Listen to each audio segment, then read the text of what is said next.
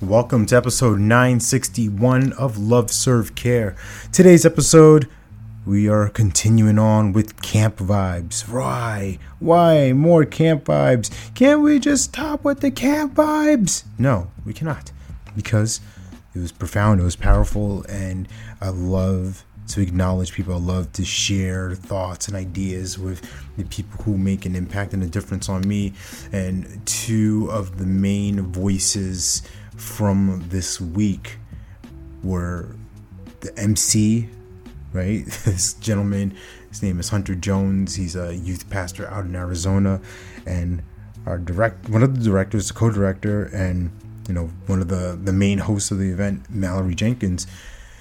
Two wonderful people that I, I just want to take a minute or so to to give them their flowers, to acknowledge them. So starting with Hunter, someone I, I experience is really high energy. I mean, to be an MC, especially capture the attention of you know hundreds, you know at least over a thousand, eleven hundred, give or take.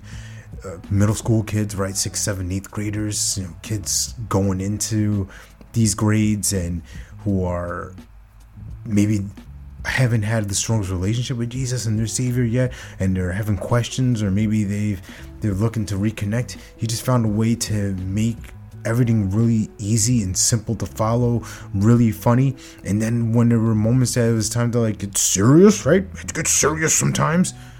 He was able to do that and reel people in, and I just was really impressed by how he was able to just feel the crowd, sense what things are going on, turn it up when he had to, and dial it back down when necessary. So much love to him.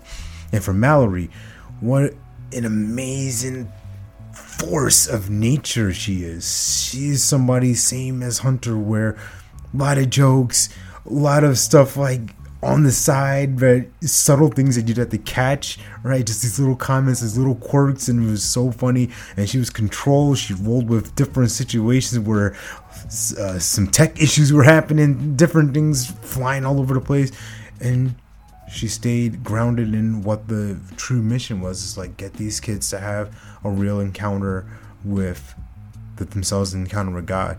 And at one well several points but definitely during one, one of the episodes that i mentioned about the kids rededicating themselves and going into the light so to speak you know as a metaphor um, her becoming really emotional. And you could tell that she really loves what she does and loves these kids and loves the opportunities that are available for them. So I want to just give her her props and, and him as well and all the staff there that I haven't even mentioned. There's there's countless other people that have made this happen and it was a beautiful experience for me, my daughter, and for the kids and our youth leaders.